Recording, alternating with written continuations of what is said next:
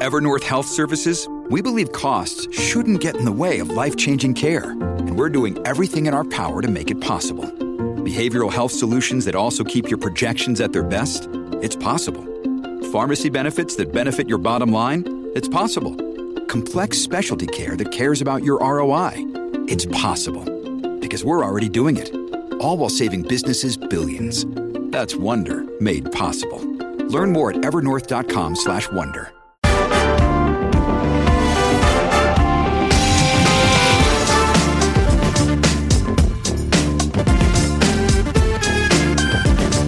Hello. If you like Gina Colada and getting caught with your aide, then you're in the right place. Welcome to the bunker. On today's edition, it's a Hancock affair, but what does the Health Secretary's self destruction say about security in the halls of power and the state of Boris Johnson's power in his own party? How does it all connect with the fallout from the Chesham and Amersham by election? We'll be talking it over with special guest Christine Jardine, Liberal Democrat MP for Edinburgh West. Plus, as the government continues to put sticking plasters over gaping wounds to the economy, how should we future proof industry and employment to really build back better? And later in the show, if you thought 5G mobile signals were fun, wait till you get a load of 6G, which will enable Bill Gates to control your mind even more efficiently. All that and more on this week's Bunker. Welcome to this week's panel edition of the podcast with me, Andrew Harrison. Before we start, exciting news. Our much postponed debut live show, The Bunker versus Oh God What Now, is now happening on Tuesday, the 10th of August at the Leicester Square Theatre in London. You can join me and regulars Yasmin Saham, Arthur Snell, and Ahir Shah, plus the Oh God What Now team of Ian Dun- Dorian Lynskey, Naomi Smith, and Alex Andreou in a thrilling show of two halves. Tickets for this pod clash are out now at leicestersquaretheatre.com. Patreon people, you get 10% off with a special discount code, so search your inboxes. In fact, it's a good reason to sign up for Patreon, everybody else. It'll be a great night, and we're really looking forward to it. But now, let's meet today's panel. First up, hello to the Chief Executive of the New Economics Foundation, Miatta Fahnbulleh. Hello, Miata, how are you doing? Hi, really well. Thank you for having me on. Glad to have you back. We've got an economy heavy edition a bit later. The world seems a bit split between recovery optimists and pessimists at the moment. The International Labour Organization is warning that COVID's going to cut 100 million full time jobs from the global economy. And yet at the same time, there's like really high confidence in employment, the highest we've, seen in eight years. You know, employment shortages in, in industries like hospitality and construction. Where do you fall? Is the glass filling up? Is it half empty? So I'm I'm definitely on the slightly pessimistic scale. I mean, I think the recovery has been pretty phenomenal. Um, I think as the economy has opened up, things have bounced back really quickly. Um, but I think there is a risk that we become a bit um, complacent with what's happening in the labour market. And actually, the Resolution Foundation put out a really good report today uh, that basically says that we're overestimating just how strong the labour market is, um, and all of this talk of things rebalancing in favor of workers, uh, increases uh, in wages are probably overestimated because if you look underneath the bonnet, uh, and one of the indicators is, you know, the amount of hours people are actually working is about five to seven percent below where it was pre-crisis. So I think things are still uh, tough. I think the furlough is still masking some of that toughness, uh, and I suspect over the course of the next sort of six months, as things start shaking out, we'll get a better sense of things. Particularly if the government decides to roll back some of its support measures. And mm. the argument many of us are trying to make is you know, don't be too bullish. Don't assume it's all okay and pull back uh, the support measures that are keeping businesses afloat, uh, that are supporting uh, workers, because the long term scarring of doing that could be really, really, really very dangerous. After the last kind of comp- comparable shock to the economy, which is probably the Second World War, labour shortages were filled by, by migrants. And now we've got uh, people like Tim Martin complaining about the problems he's found recruiting foreign labour. Do you think that we might actually see this attitude change sort of turning the tide to attitudes to, uh, to Brexit? There's just the need for employees in these industries.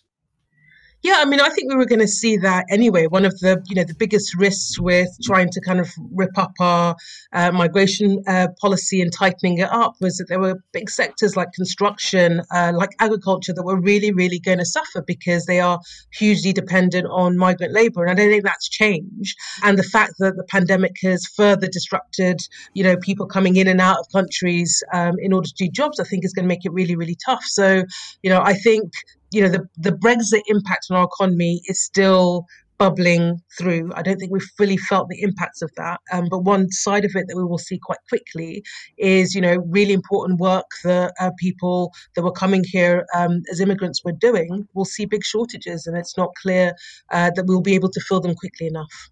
Also joining us, we have journalist, lobby writer, author of Haven't You Heard? A ruthless and highly entertaining look into Westminster's gossip culture, Marie Le Conte. Hello, Marie. Hello, thanks for having me. Well, welcome back to the bunker. So, I, I want to ask you, as a keen observer of, uh, you know, Westminster peculiarities, what did you make of the Conservative MP Joy Morrissey starting this campaign to make posters of the Queen available to everybody who wants one? This idea that we should be playing money into distributing pictures of Her Majesty. As an openly French person, an unashamedly French person, will you be requiring a photo of Her Majesty for your home? Uh, so what I will say is that no, I will not get one for myself. However, if there's a loophole that guarantees that you can send one to any address, I will absolutely send so many portraits of the Queen to all my friends. Like generally every birthday, every anniversary, like it will literally just always be a picture of the Queen. It's going to be great. It's going to save me so much money. What is the thinking behind that? I mean, obviously, at one level, you know exactly what the thinking is. It's to get Joy Morrissey on the telly and in the papers. But is there any kind of you know, r- rhyme or reason or logic behind this? Do you think? I'm not really sure, but so what I find quite interesting about her is that she's uh, so she's American. She was born and bred uh, in hmm. Indiana, um, and kind of went to school there and everything, and actually only moved, I think, to Britain to do a master's degree. Um, so, so I don't know. I mean, it strikes me as basically, yeah, a kind of like conservative foreigner's view of what Britain should be. I guess like it, it feels mm. quite American to me of being like, yes, you know, just have have this great big picture everywhere. That's what you do here, isn't it? Um, that that's yeah, that, that's what it struck me as. Yeah, it's quite Downton, isn't it? It's quite sort of bowler hats and uh, and tea and crumpets and that kind of thing. I'm just glad that we know like there's one Morrissey who hates the Queen, and then this is the Morrissey who likes the Queen. Very easy to sort of remember which one's which now. Yeah, yeah. One always lies and one always tells the truth. Absolutely, and you're, you're only allowed to ask one of them a question. We're delighted to be joined this week by Christine Jardine, Liberal Democrat, Treasury spokesperson, and MP for Edinburgh West. Welcome back to the bunker, Christine. How are you? Good afternoon. I'm very well, thank you. And thank you for having me. Well, thank you for thank you for coming to us from Edinburgh, which is great. We now feel like we're an international podcast. Oh, that's not the thing. well, because the, still nations are still part of the country. It's all part. Yeah, it's it, it kind of works. Last week on that particular issue, in fact, we saw this row between Andy Burnham, the mayor of Greater Manchester, and uh, Nicola Sturgeon over the travel restrictions placed between Manchester and Scotland. It seemed to be a very strange and a very kind of particular thing to to single out Manchester of all places. What's your take on this? It was astonishing. I mean, really, it's the sort of thing that if anybody else, like if, you know, the Mayor of, of London or Andy Burnham for that matter, or the Prime Minister had said, well, you know what, we don't want people from Edinburgh travelling to the rest of the United Kingdom, and we're not allowing anybody to go to Edinburgh, and hadn't consulted Nicola Sturgeon, hadn't even phoned her to warn her it was coming, she would have gone nuts, quite mm. rightly, because, you know, that's well, it is rude. You could on one level, but on another level, um, if you look at what Nicola said and what Nicola did and the way it was handled, it shows a complete lack of respect for the you know another um, almost autonomous region of the country with the, the, devolved power, a devolved authority. Andy Burnham represents millions of people in the same way as Nicola Sturgeon does. And she just dismissed him out of hand. And when he um, complained about it, because the way he actually found out about it was he was on a broadcast and um, someone calling in, as I understand it, asked him about it and said, you know, I've just had my holiday cancelled in Scotland because of this travel ban. And that was the first he'd heard about it. Mm to behave that way towards another elected representative is quite astonishing. But it kind of reflects the way that the Scottish Government behaves within Scotland. They show complete lack of respect for local authorities and for the councils, and they kind of ride roughshod over them.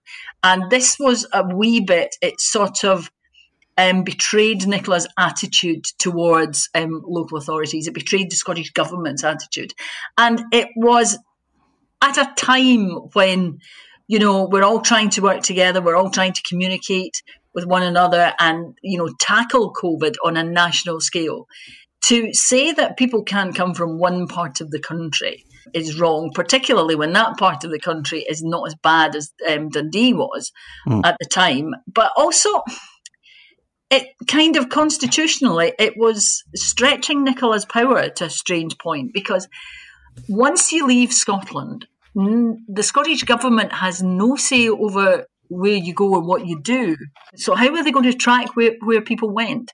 What yeah. were they going to do? Um, were they going to ask Greater Manchester Police to police it? Now, Greater Manchester Police, um, they're not beholden or um, answerable in any way to the Scottish government. So the whole thing was just ridiculous, and it looked very much like a Nicola just Nicola Sturgeon just trying to be, you know, play politics, and it hasn't gone down very well in Scotland amongst a lot of people either.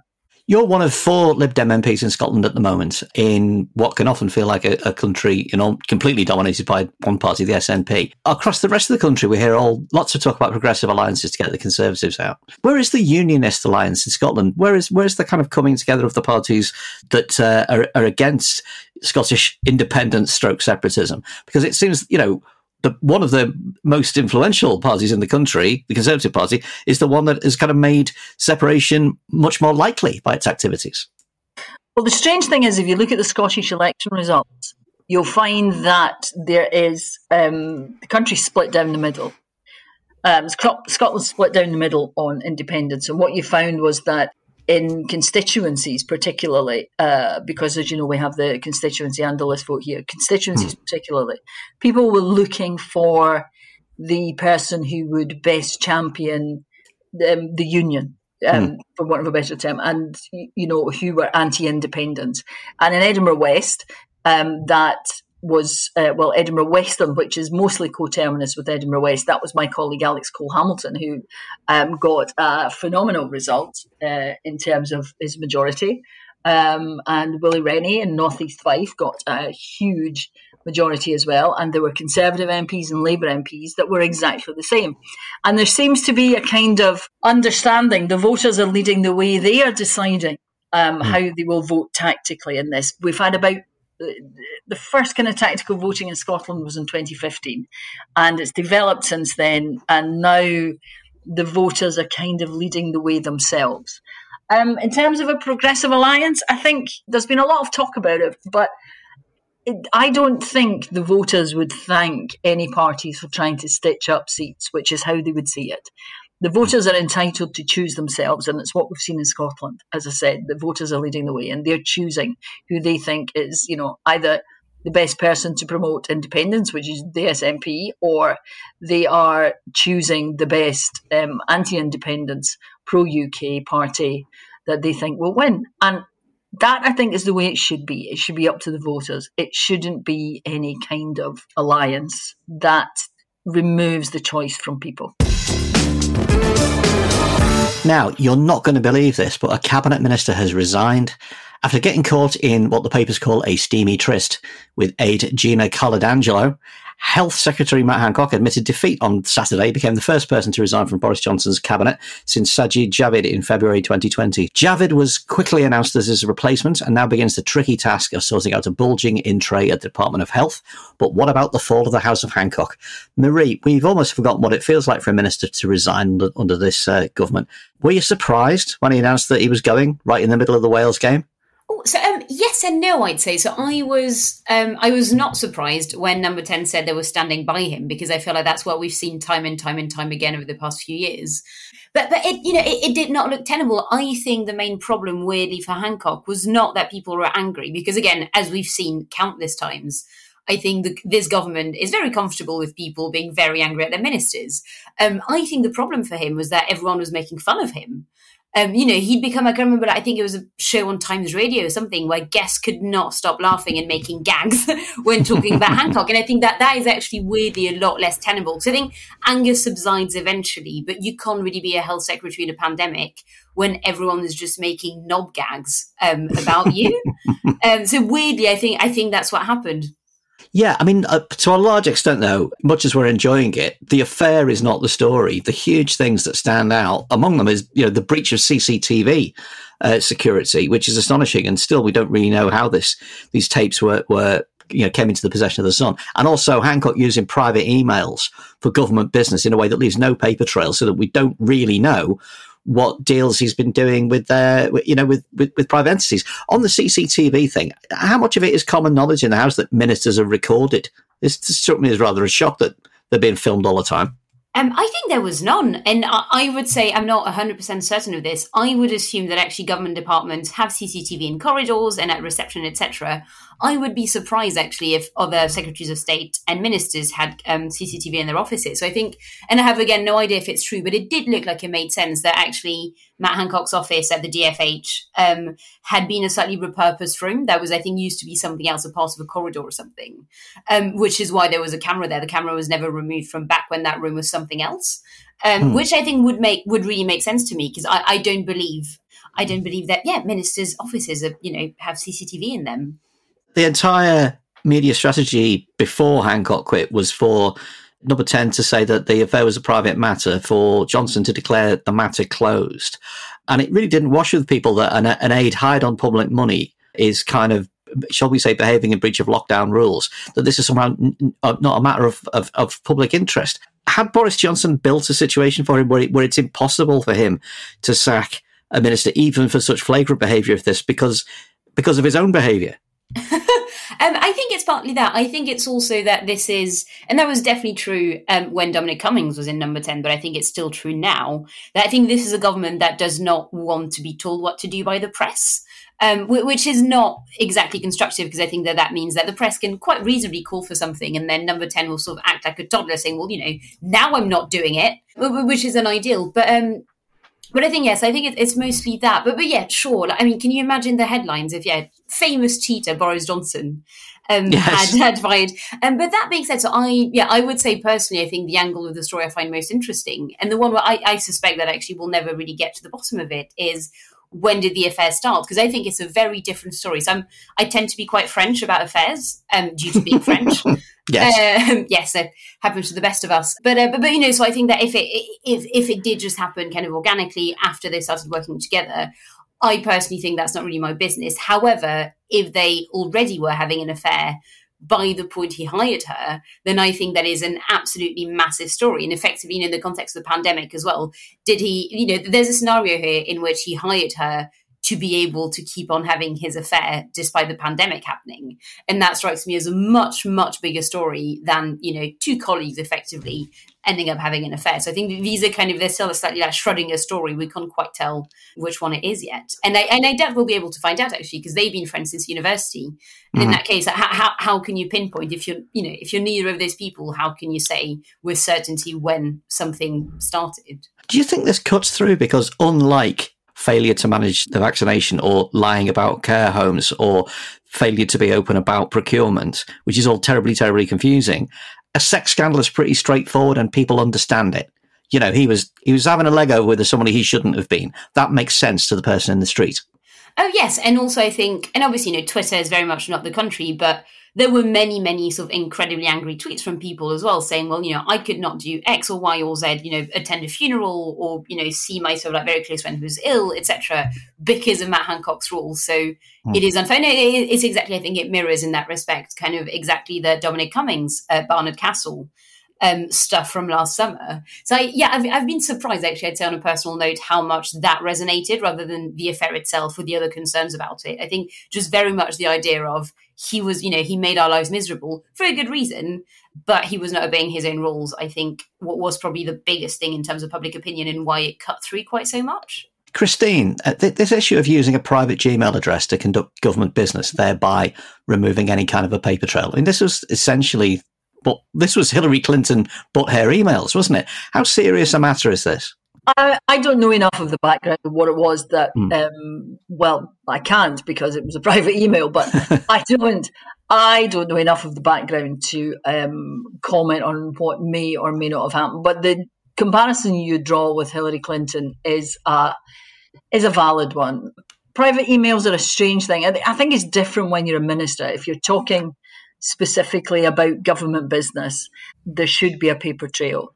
And there, sh- there should be, my own personal view is that there should be accessibility to anything which is of national importance or could be relevant to government business. And I think if for I can imagine that it might be easy to do it by mistake occasionally, but if you do, then make it available. So it just seems a bit strange, especially after, as you say, that there was so much fuss about Hillary Clinton. I would have thought government ministers would have been very aware of it. Yeah. Um, but I think we, you know, we, we have to see what happens there. And I would, you know, I would, I would agree with what everybody else has said. I don't think the the thing which has has led to Matt Hancock's resignation was anything private about his behaviour or allegations or anything like that.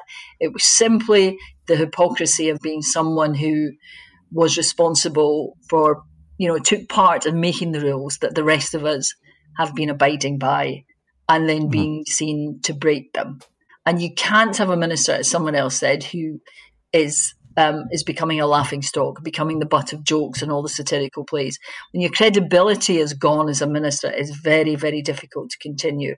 And I think that's what it was. I don't think it was the, I don't think it was, um, uh, you know, an affair in itself, but it, and also unless there are questions um, in any situation about the propriety of government of how government business was done or any threat to national security or anything like that, then it becomes relevant.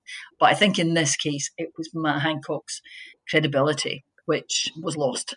Miatta, we now have a new health secretary, and it's uh, Sajid Javid. Uh, the shadow health secretary, Jonathan, Jonathan Ashworth, likened his appointment to putting the fox in charge of the chicken coop, given his record on austerity, the, his current employment with JP Morgan. There may be conflicts of interest there. What are you expecting from Sajid Javid as a health secretary?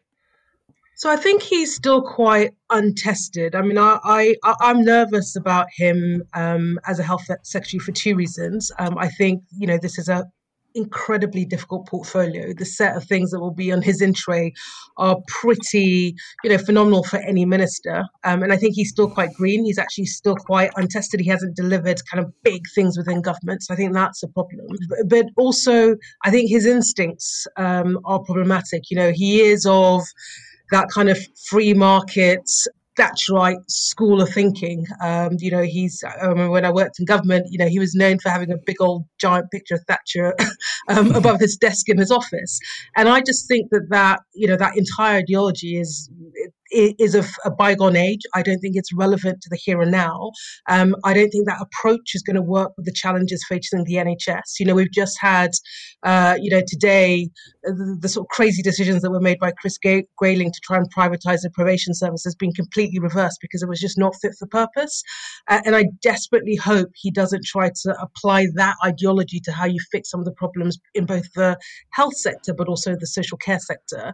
And I think that's the, the real danger point. Uh, uh, because actually you need pragmatism. You need to kind of understand the intrinsic um, strengths um, of a national health service that is, you know, publicly owned and publicly uh, delivered. You know, I think this jury's still out on where he'll try and go on some of that. Christine, this this has been possibly the most difficult week this government has had if you discount direct COVID matters of, of actual lockdowns, in terms of the, the internal politicking and maintaining the, the, kind of Johnson core team, we are sort of quite leery of making predictions on this podcast. But you, do you think it's affected his authority and his standing in the country to be so behind events and to, to kind of have eh, to be seen, you know, making a strong defence of Hancock on Saturday morning and by Saturday tea time he's gone? Uh, I think it has undoubtedly been a difficult week for the government. Some of their flaws have been thrown into the spotlight. We all knew. The thing about um, the, the health, dealing with the health crisis, is that we knew there were problems with test and trace. We knew that there had there had been problems that the travel industry was unhappy about. That we knew that um, a lot of people were unhappy about the way it had been managed, the, the PPE for frontline services, all of that. And then this week, Matt Hancock's um, credibility is cast into doubt. And I think it has shown there are important questions to be asked about how the pandemic has been handled by the government. And that is what has come out of this week that there has to be a public inquiry and it has to be sooner rather than later because we need to we need to have a successful recovery and so far Rishi Sunak has not given us a long-term plan either so that's another issue that has to be tackled but I think it has thrown doubt on the government's handling of the entire pandemic, and we need to have some some serious questions answered, and we need to have them answered soon. Um, and I think we're beginning to see people having doubts. We saw the Liberal Democrat victory in Chesham and Amersham was about the doubts that people are having about the Conservative Party in large areas of the country and about how actually the kind of politics in this country is changing in a lot of ways. And, and I think this week will turn out to have been crucial. Well, let's talk about that Chesham and Amersham by-election for a, for a minute. I mean, this was this is your happy place. Eight thousand majority, fifty-seven percent of the vote. Had a lot of talk about the blue wall ready to crumble. John, uh, Johnson has pushed his luck too much with traditional Tories. Is that kind of top-line analysis we've had from a lot of places? What what you've been hearing was was that what it was? That essentially traditional Conservatives were annoyed at uh, all the talk of levelling up and red wall and so forth. There is something else going on. I think was, it was a lot of things. I think you had the the spectre of a conservative government, which has let down the people who voted for it. And people in Chesham and Amersham, a lot of the voters there feel actually abandoned by the Conservative Party. We have businesses up and down this country, um, independent businesses, small businesses, who are struggling to get by. And they see that the government is, you know, it's got its furlough scheme and it is doing a lot, but so many people have been excluded, and those people voted Conservative and are now unhappy with a government that's not listening to them. And I think, yes, they're seeing that the government is talking about levelling up, it's talking about the North, but it's not that they're offended by that, it's that you can't be all things to all people, and you can't say one thing to one part of the country and another to another part and not that not catch up with you eventually. And that's what's happening to the Conservative Party. Um, and I think in Chesham and Amersham, there was also the fact that the, the planning reform, which is going through at the moment, people simply don't like it. And there was a lot of unhappiness about the way that HS2 has been dealt with by the Conservative Party. So there were a lot of factors in Chesham and Amersham, but the biggest single one is that a lot of people who voted for the Conservative Party are not happy and a lot of them feel that they have been abandoned and are being ignored by them. Well, you mentioned there that the question of the planning bill and HS2, a, a, lot of the press, and not just on the right, did attack the Liberal Democrats for essentially fighting on on, an, on a NIMBY platform uh, in Chesham and Amersham. That um, Sarah Green was uh, strongly against the planning bill. We said it should be a thorn in the side of HS2. Is it strictly progressive of the Liberal Democrats to be sort of running on these old school ideas? You know, we need housing development, but not here. No, what we say is that we do need housing and we need it in the right places. But the planning um, legislation, which is going through at the moment, is deeply flawed. It's not NIMBYism to say that a national strategy is flawed. And that mm. is what we are saying. We are saying that what the, the government is proposing in the planning bill will not work. It is flawed. There are places in this, we need more housing in this country, and there are places where we can build housing, and there are green belt areas that we have to protect.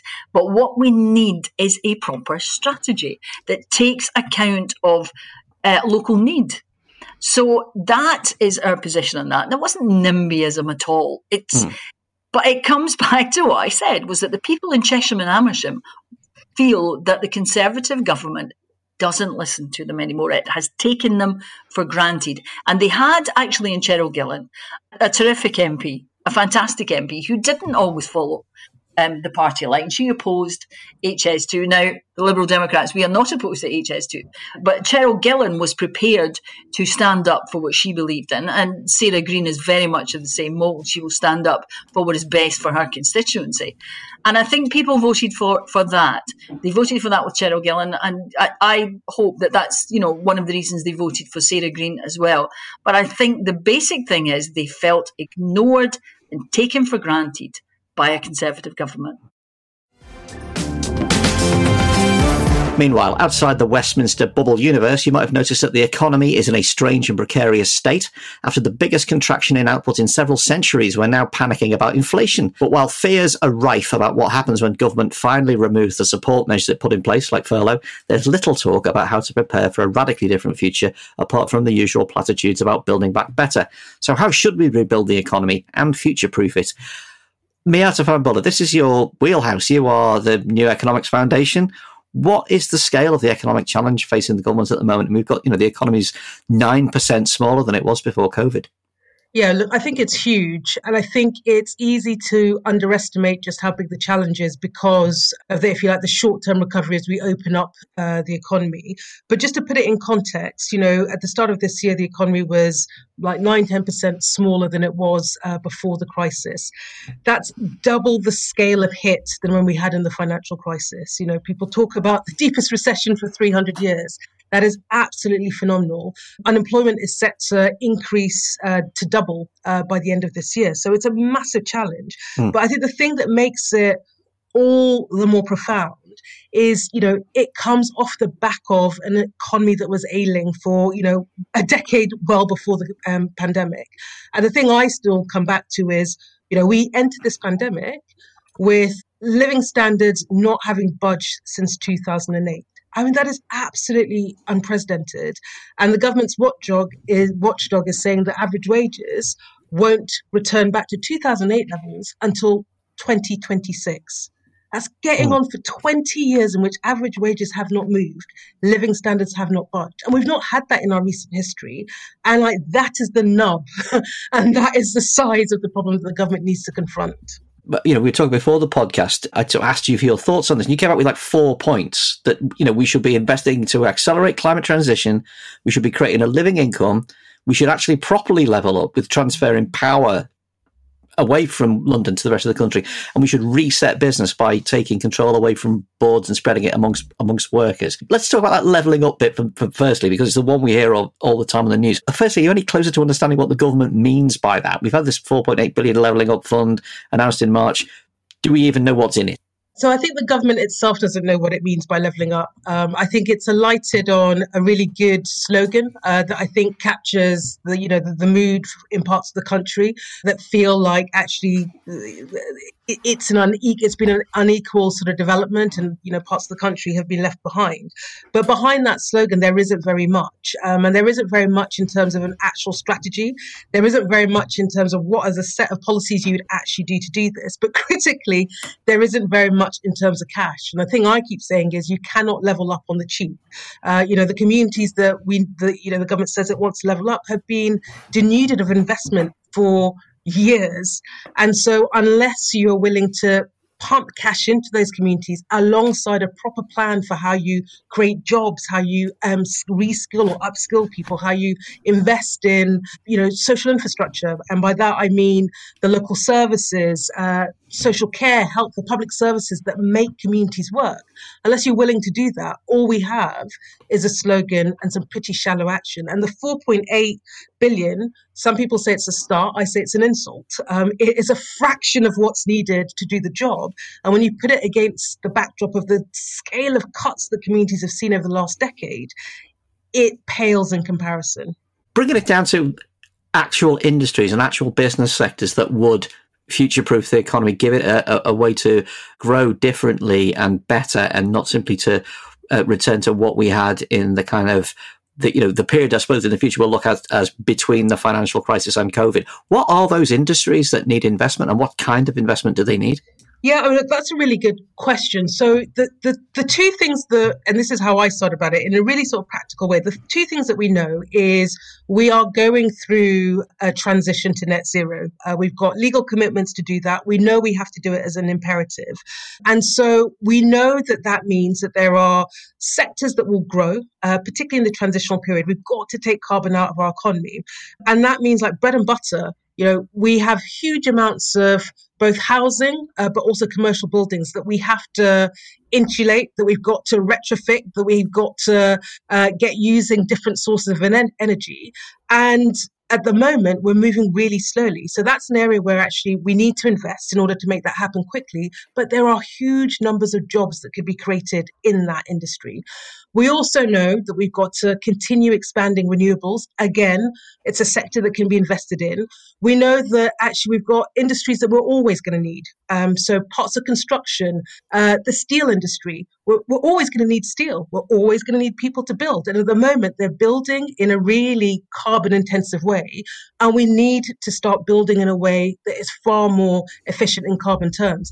The same way, we're going to need steel, but we've got to find a way of getting the carbon out of our steel. And that means investing in the technology that will allow us to do that. So, you know, there's a high end technology stuff that is a huge opportunity, but there's some just foundational stuff uh, that we know we're going to have to ramp up in order to do the transition and we should be putting money into that. And then the final bit for me is you know when we talk about green jobs people normally think about renewables they'll think about energy efficiency retrofitting.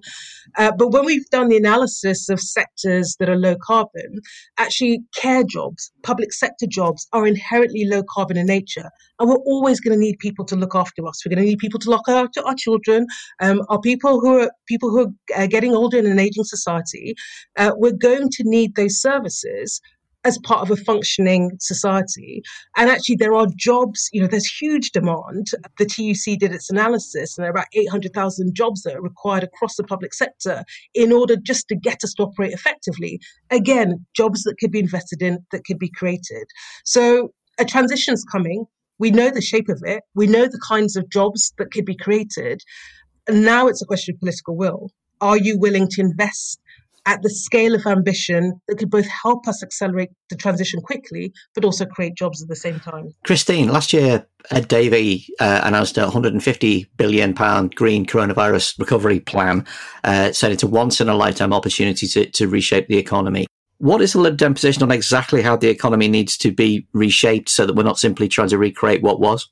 Well, what we need to do is exactly what it's been hearing about. We need to we need to regard this as this has been a challenge of several lifetimes, this pandemic for any government, but it is also actually an opportunity that we have to, in rebuilding, reshape the economy, to transition to green jobs, to transition away from a carbon economy, to look at things like um, the airline industry, for example, is facing the biggest crisis in its history. So, and it needs help, it needs support. But along with that, you should you should, if you like, use a carrot and a stick. Say to them, yes, of course, you're going to have support, but we need to start looking at how we use sustainable fuels in short haul flights because they are available. We need to look at what we had in our manifesto, which is um, an accelerating range of um, APD, an increasing range where, you know, if you're going away on holiday once a year or to visit family, then you don't pay AP um, air passenger duty. But if you're going on business trips every other week to the other other side of the planet, then yes, you hmm. pay an increasing amount. That sort of thing. We need imaginative measures. And we need, in this, we need a recovery fund, is what Ed was talking about, to replace the the um, income which uh, companies have lost. And you know, encourage them to create green jobs as we move forward. To things like we should stop putting gas central heating in houses and have thermal heating pumps. It's you know, it's not that difficult to do if you're building a new housing estate to put in a different type of, of heating. And that is the sort of thing we should be looking at, and that creates green jobs.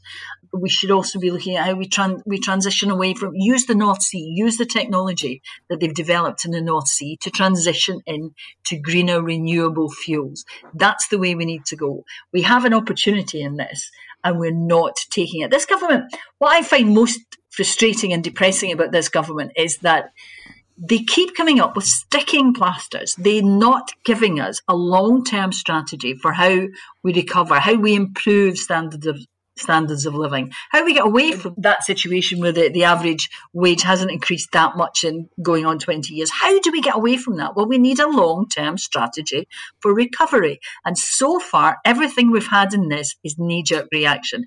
And the worst part of it is, for me, that it's all going to come to a cliff edge in September. We're also seeing, you know, some of the the support removed on the first, you know, later this week on the first of July, and yet businesses aren't open yet. The government doesn't ever come to Parliament with a long term strategy to get the country back on its feet to recover. A lot of the other G7 countries are, are recovering an awful lot better than us. We need a long term plan. And we also need to help our independent businesses. We need to look at how we come up with a sort of windfall tax because a lot of companies have benefited hugely, the Amazons of this world, through the increase in online sales. And that is threatening to put smaller independent businesses out of business. So we need to look away, uh, look at a way of just having a one-off way of of helping them, of them contributing to the recovery in general. And that is the sort of thing that we are just not getting from this government. Marie, we're often told, you know, it's the economy stupid. It's one of the kind of political truisms that the economy trumps everything. This this generation of voters seems the least interested in the economy of my lifetime. They're, they're, they're into stories, they're into conflict, they're into narrative and myth. And they kind of seem to primarily care about the economy if it serves those stories, if it fits into them. You know, what Christine is saying is very persuasive. What Miatta is saying is very, is very persuasive too. But is a party on a hiding to nothing if, it, if it's a purely economic message, if it can't kind of wrap it in the sort of drama and counterfactual argument that won the Brexit referendum or won Boris Johnson the 2019 general election? Huh. I I think that's a really interesting question, and I would suspect that something changed I, I don't know exactly when because I suspect that because obviously after the financial crash, I think the Conservatives were able to basically just talk about the economy and the nation's finances and so on, kind of win off the back of that.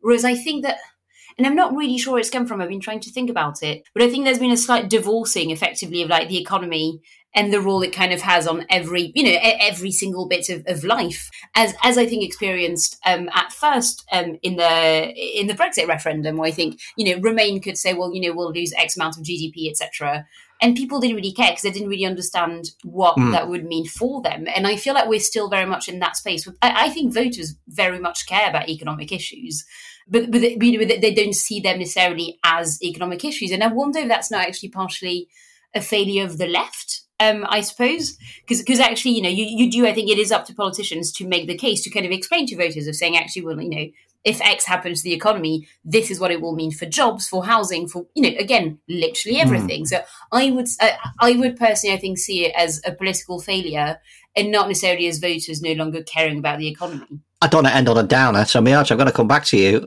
Circumstances drove this government into a complete 180 from small state Toryism to paying for everything in 2020. Do you think that the kind of radical changes that that you've talked about here could almost be forced upon a government like this? By circumstances rather than requiring a new government? I think it will be forced upon the government. I think we're seeing that um, already, and they're having to do things that they couldn't have imagined that they would have to do.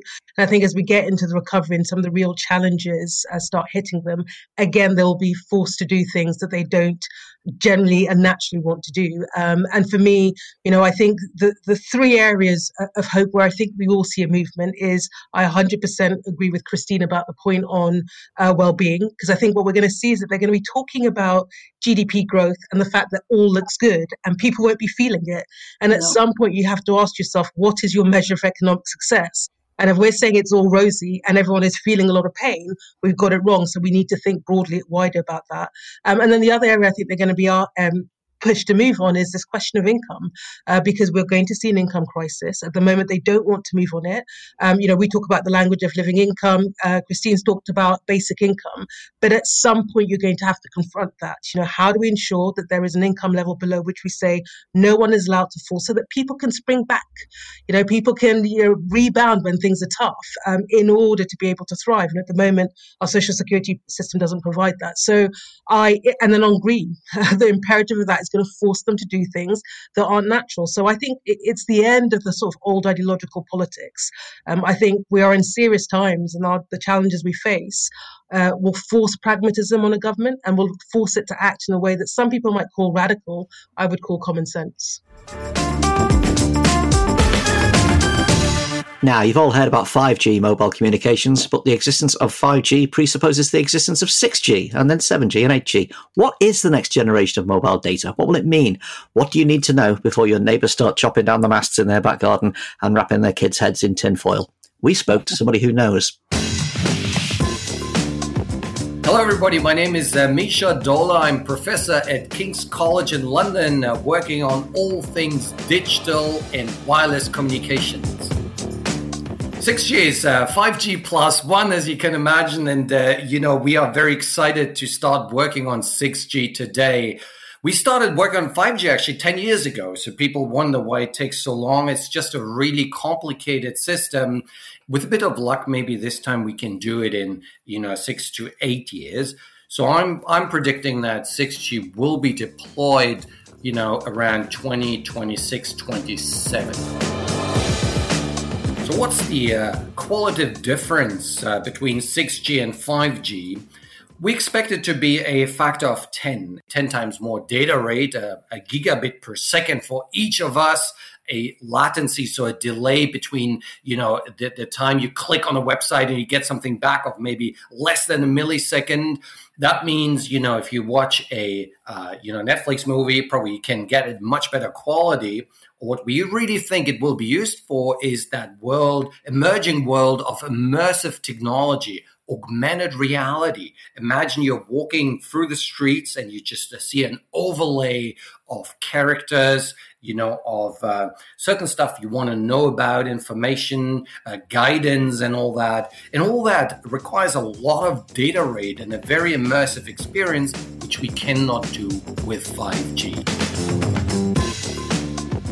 what is important is that as a tech community, we work very closely together with the demand communities and just uh, ask them a simple question. What would you do with the technology? Is that something you would actually perceive to be useful?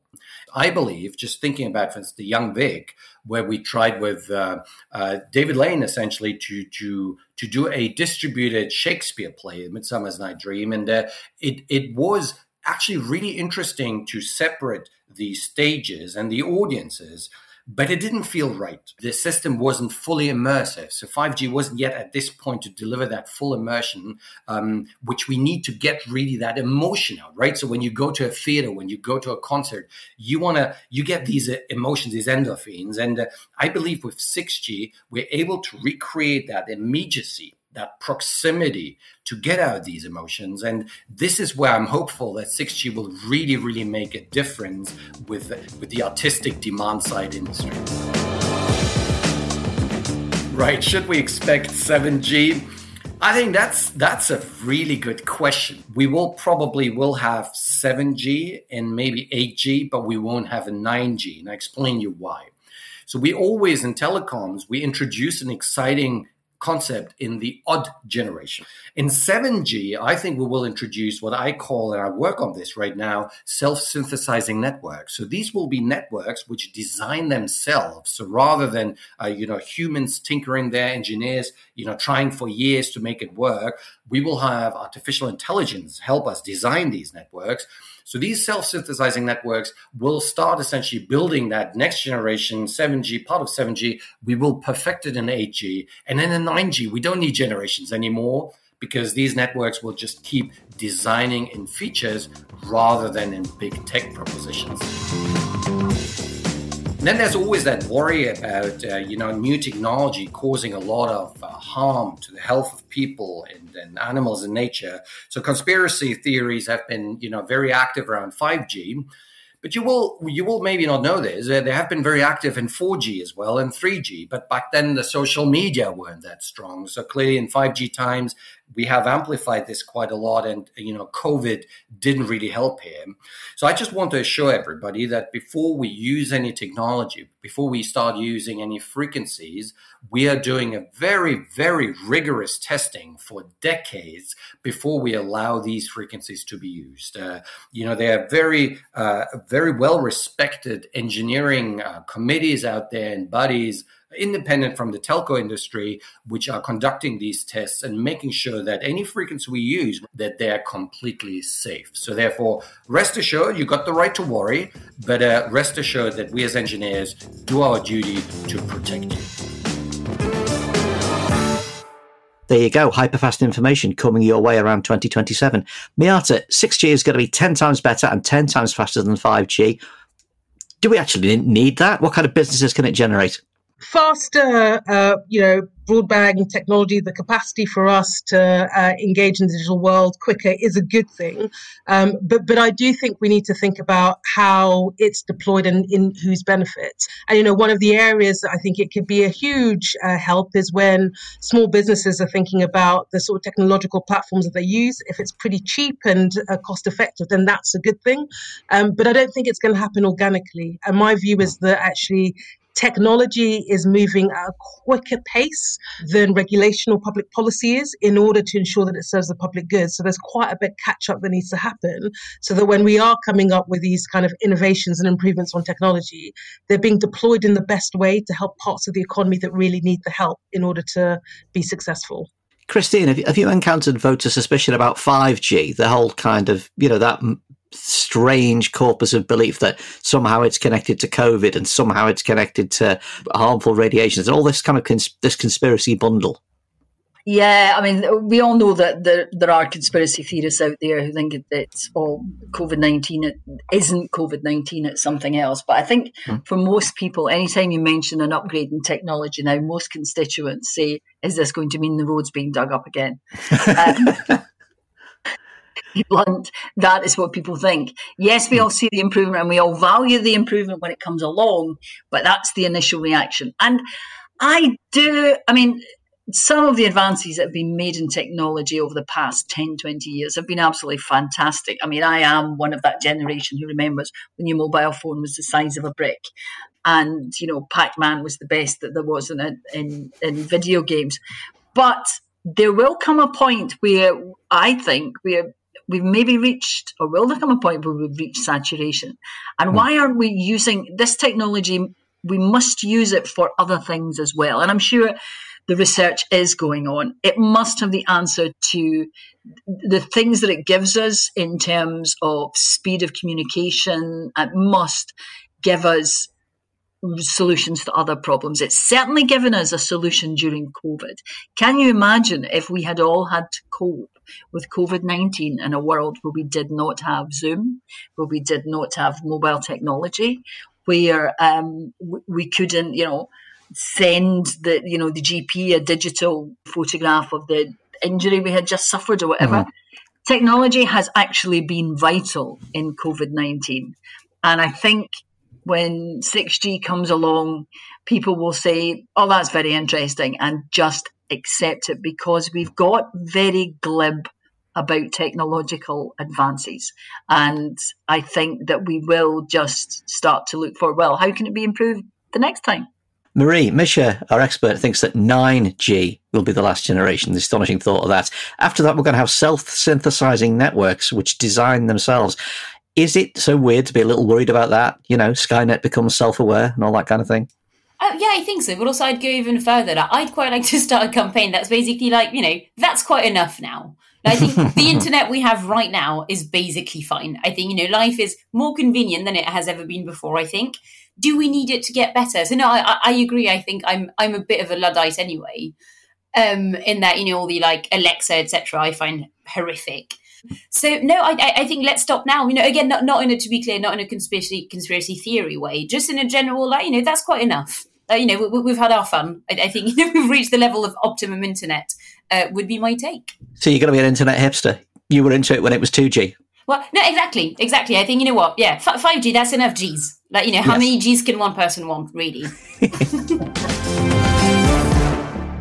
Finally, Conservatives have been threatening to do it for decades, and now it looks like they are finally going to privatise Channel 4. We've just been talking about how privatisation is old politics and a bad idea. Long a progressive thorn in the establishment side, Channel 4 was woke before anybody knew the word woke, championing programmes from marginalised communities, putting out some of the first gay and minority characters on television, and being hounded as pornography in chief and Channel swore by your favourite newspapers.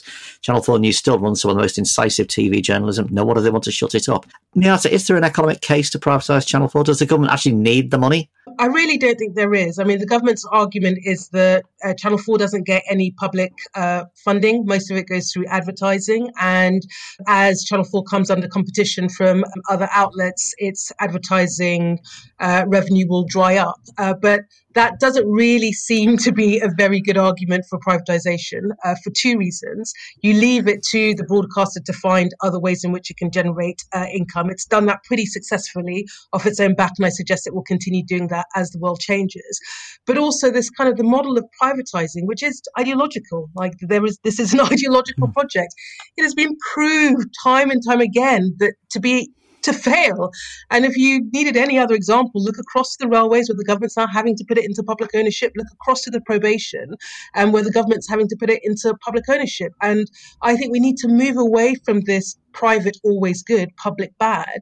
And in the end, accept that there will be some, you know, institutions that are publicly run. How do you do that in the best possible way? So I think they're harking out to an old argument that is 40 years out of date. And they need to kind of get with the times and think about how you can really build on the strengths of Channel 4. And then for Channel 4 to think about ways in which it raises its own revenue capacity, which I'm sure it's capable of doing. It's worth pointing out that the board has actually said we don't want to be privatised. We're doing fine, thanks. We don't need the extra money that you're offering us. Christine, where, where are the Liberal Democrats on this? Uh, are you able to uh, effectively oppose this? Do you think?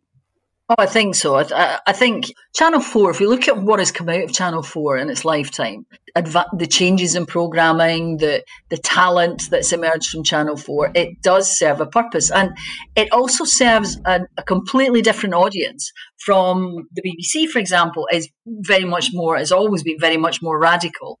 Um, and that is something I think that it's important that we hold on to. And I, you know, it does seem a bit odd that at this point in our history, when the government is trying to keep the economy afloat, when they've put so much money into supporting so many things, they seem to have this blind spot when it comes to culture and entertainment. Channel 4, I think, has fallen into that that gap as well. And I, I, I do think that Channel 4 has, I mean, I was I was quite young when Channel 4 was, was started, so I, I, didn't really have a view of it at the time.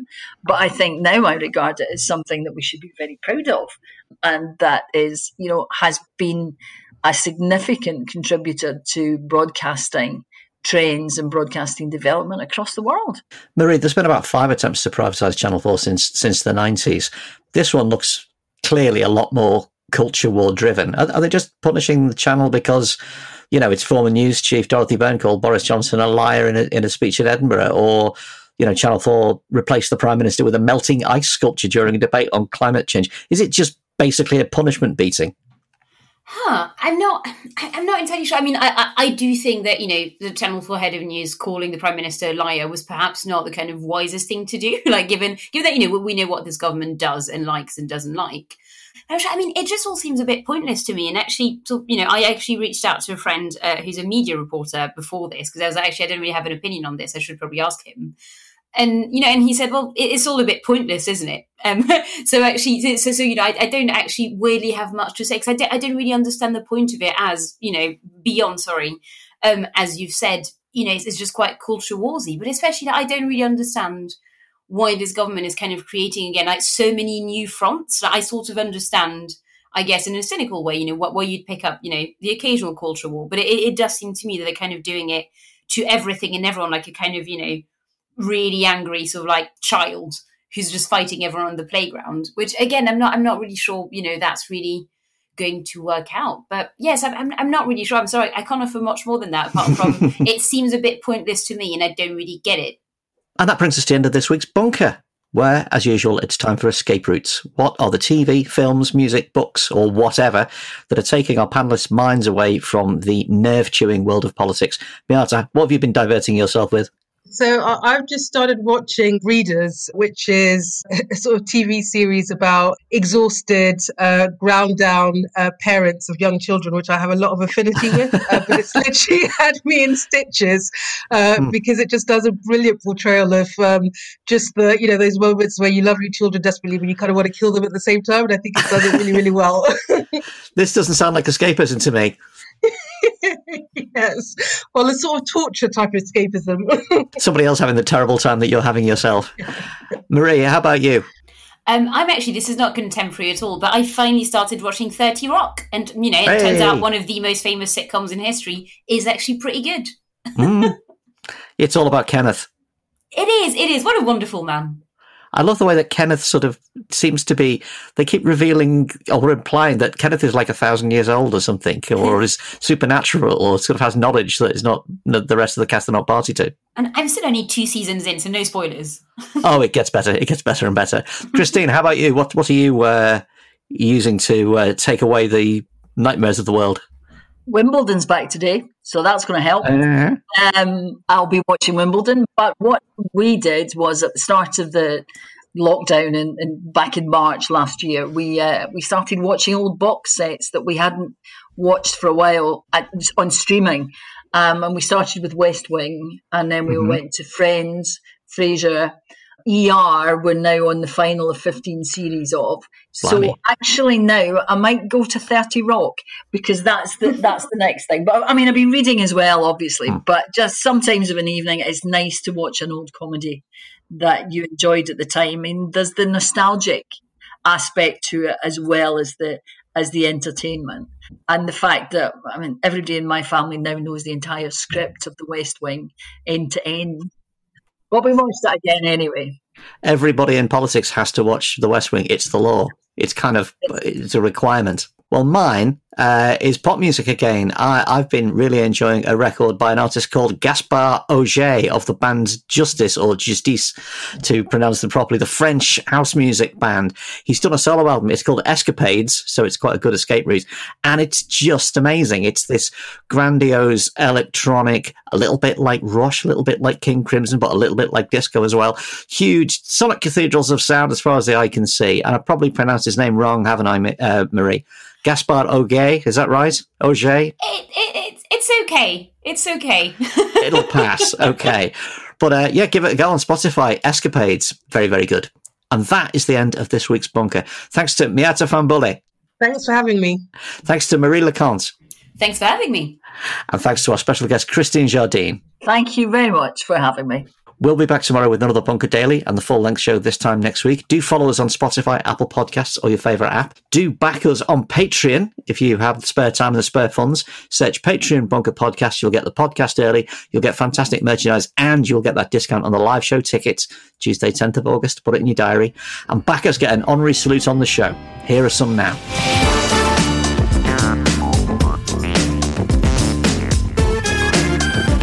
Many thanks from me to Mitch Smith, Catherine Davies, and Mark Sheeran. Best wishes from me to Justin Miller, Petrol Dam, and Rachel Ridley. And finally, best wishes from me to Mark Williams, Daniel Gibbons, and Paul Fair. We'll see you all next time. The Bunker was produced and presented by Andrew Harrison, with Marie le Conte and Miatta Fahnbulleh. The assistant producers were Jacob Archbold and Jelena Sofronijevic, and audio production was by me, Alex Rees. Theme tune by Kenny Dickinson.